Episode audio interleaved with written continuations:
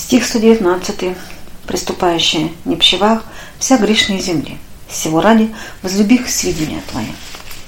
Перебрал я, говорит пророк, в мыслях моих всех грешников земли, приступающих волю Твою, Господи, и всего ради возлюбих сведения Твои. Это значит вот что. Достаточно и одного взгляда на состояние грешников, чтобы возгореться усердием к исполнению заповеди Божьей. Пророк не говорит, что увидел он в грешниках, а только грешниках, а только пересмотрел их и возлюбил через это закон Твой. Обратил, прибавляет блаженный Феодорит все усердие к исполнению Божьих словес, как познавший вред преступления закона. Стало быть, вред преступления закона впечатляется на лице приступающих его. Внешнее положение их не всегда бедственно. Оно бывает цветущее и даже лучше, чем у верных закону Божию. Но внутренне их всегда бедственно. Яд греха, не истощаясь внешним злом, весь обращается вовнутрь, и там производит полное разрушительное свое действие. Как моль точит платье, ржа съедает железо, так и грех исневает и измождает душу во всех ее силах. Все это, однако же, происходит внутри и не видно не только для сторонних, но и для самого человека. И это потому, что хотя зло это и в человеке, но человек-то никогда не бывает внутренний, внутри себя, а весь всегда вовне. Потому не знает себя, если бы пришлось ему взглянуть в себя и увидеть, что он такое, то с ужасом отскочил бы он от греха, как пожирающего его чудовища, и сильнее пророка прильнул бы любовью к сведениям Божьим, чтобы избавиться от такого злодея. Читайте у святого Павла изображение грешника и увидите, что такое грех. Как зол этот льстец, льстящий всю вселенную, привлекающий к себе обманом и потом безжалостно мучающий свою жертву. Посмотрите, как по, как по показанию апостола ходят грешники. Ходят в суете ума, помрачении смыслом, сущее отчуждение от жизни Божьей, за невежество, сущее в них, за окаменелые сердца их, и же в нечаяние вложишься, вложишь, вложишься, предашь себе студодеянию, в делание всякой нечистоты или хаймании. Куда как красиво такое лицо, куда как красиво такое лицо души грешной, а всякая грешная душа – действительно такова. Что говорит пророк? «Несть радовайтесь, не, несть радовайтесь нечестивым, то испытывает над собой всякий грешник. Хотя он всегда почти смеется и хохочет, но это отнюдь не доказывает душевной радости, а одни лишь порывы заглушить внутреннюю тугу.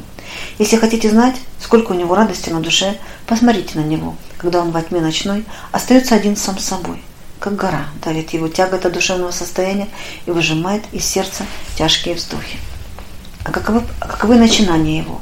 Лихорадочные. Не помню, где-то сказано, грешник, говорится, грешник находится в состоянии парения. С виду это как будто бы умовое состояние, но плод его весь обращен на практическую сторону.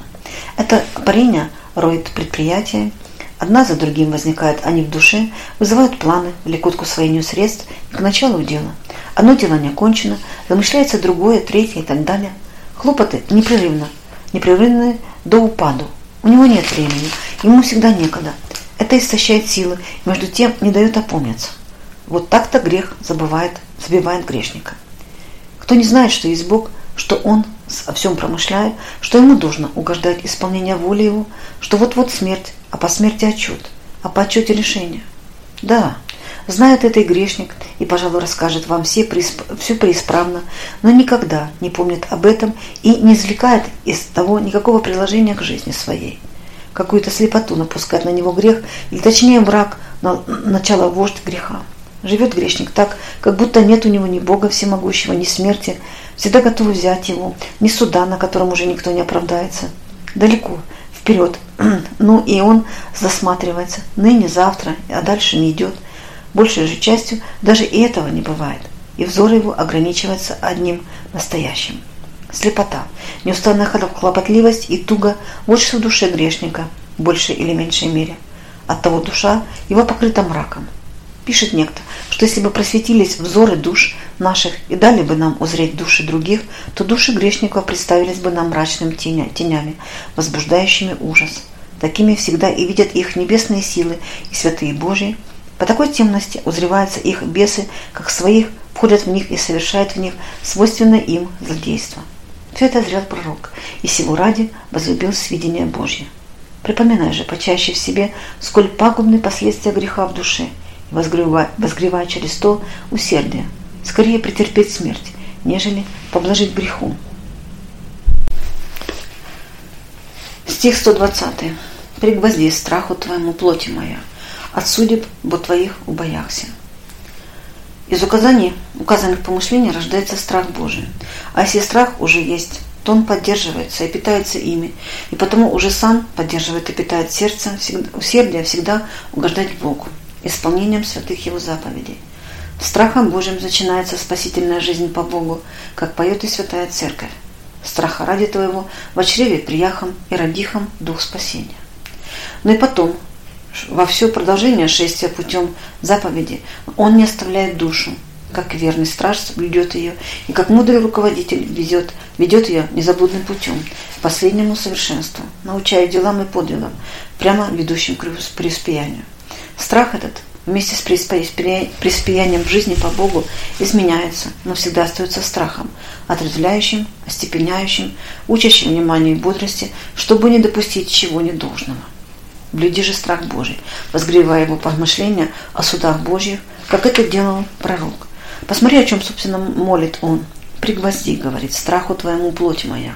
Если в нас, если в нас высшая духовная сторона, есть в нас духовная высшая сторона, и есть низшая, душевная, животная, плотская, так назначена для Бога, а для жизни на, на земле. А та духовная назначена для Бога, а это душевная на жизнь, для жизни на земле. Та лежит к Богу, а это холодна к Нему. Когда там страх, это не трогается страхом. И не трогаясь, может буйствовать, восставать на дух. И не только беспокоить, но и побеждать его. Зная это, пророк молится, чтобы страх Божий проник и в эту низшую часть его существа.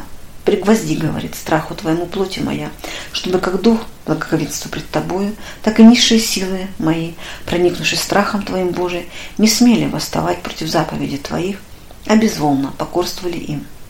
Блаженный Федорит влагает в уста пророка такую речь. «Душа моя обличена в страх твой». Вот так как тело и члены тела противятся душе, то умоляю пригвоздить их сим страхом, чтобы они, став мертвыми для греха, следовали они руководству души. Это то же самое, что изречение апостола «Умертвите уды ваши, я же на земле, блуд, нечистоту, страсть, похоть злую или хаймания».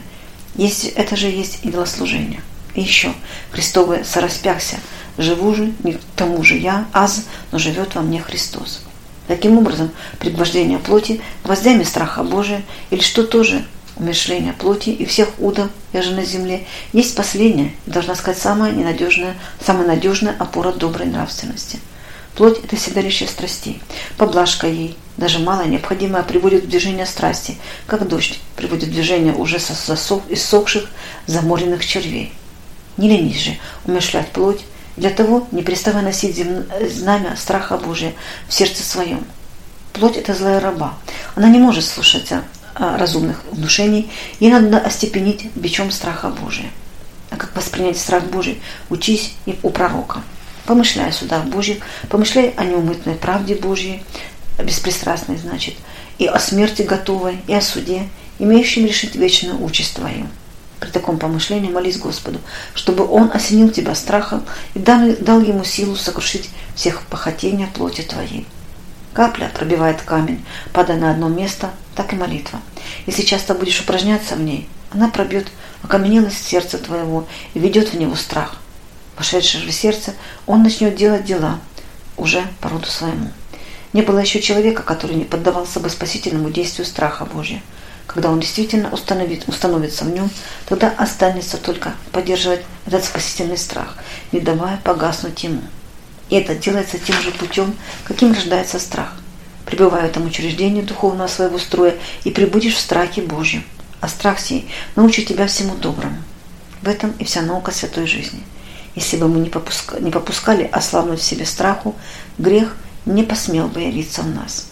И душа не посмела бы принять его в объятия свои, оставив Бога, Творца, Благодетеля, Спасителя своего.